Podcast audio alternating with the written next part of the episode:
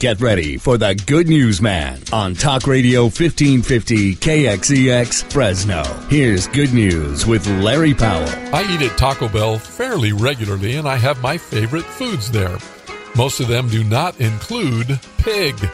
You see, in a Newton, Kansas Taco Bell, one rogue employee wrote the word pig on two items that had been ordered to go by a Kansas police officer and his fiancee. After seeing the writing on the items, they called and spoke to the manager who was on duty at the time. The manager did the right thing and made arrangements to return their money and remake their food. But the Taco Bell headquarters went even further.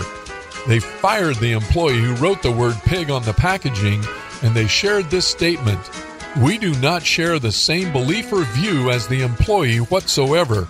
Our company, Taco Bell, has always been pro law enforcement. We've always supported the police in our community. Many of our restaurants give police discounts when they come in and eat. I love it when a large corporation does the right thing and doesn't give just a slap on the hand to an employee who commits a stupid and insensitive act. Think I'll grab a taco and a Cinnabon.